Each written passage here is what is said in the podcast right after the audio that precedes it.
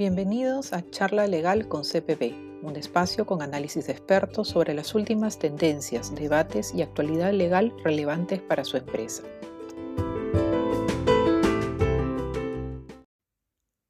En el podcast de hoy, Víctor Bosleman, del área de innovación y emprendimiento, nos hablará sobre el levantamiento de capital para startups.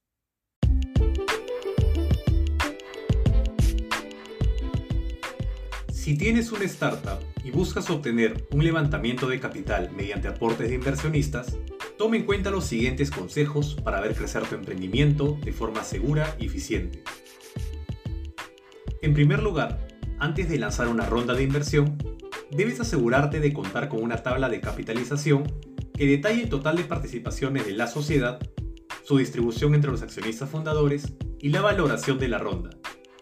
Esta información será de mucha utilidad tanto para los fundadores como para los potenciales inversionistas.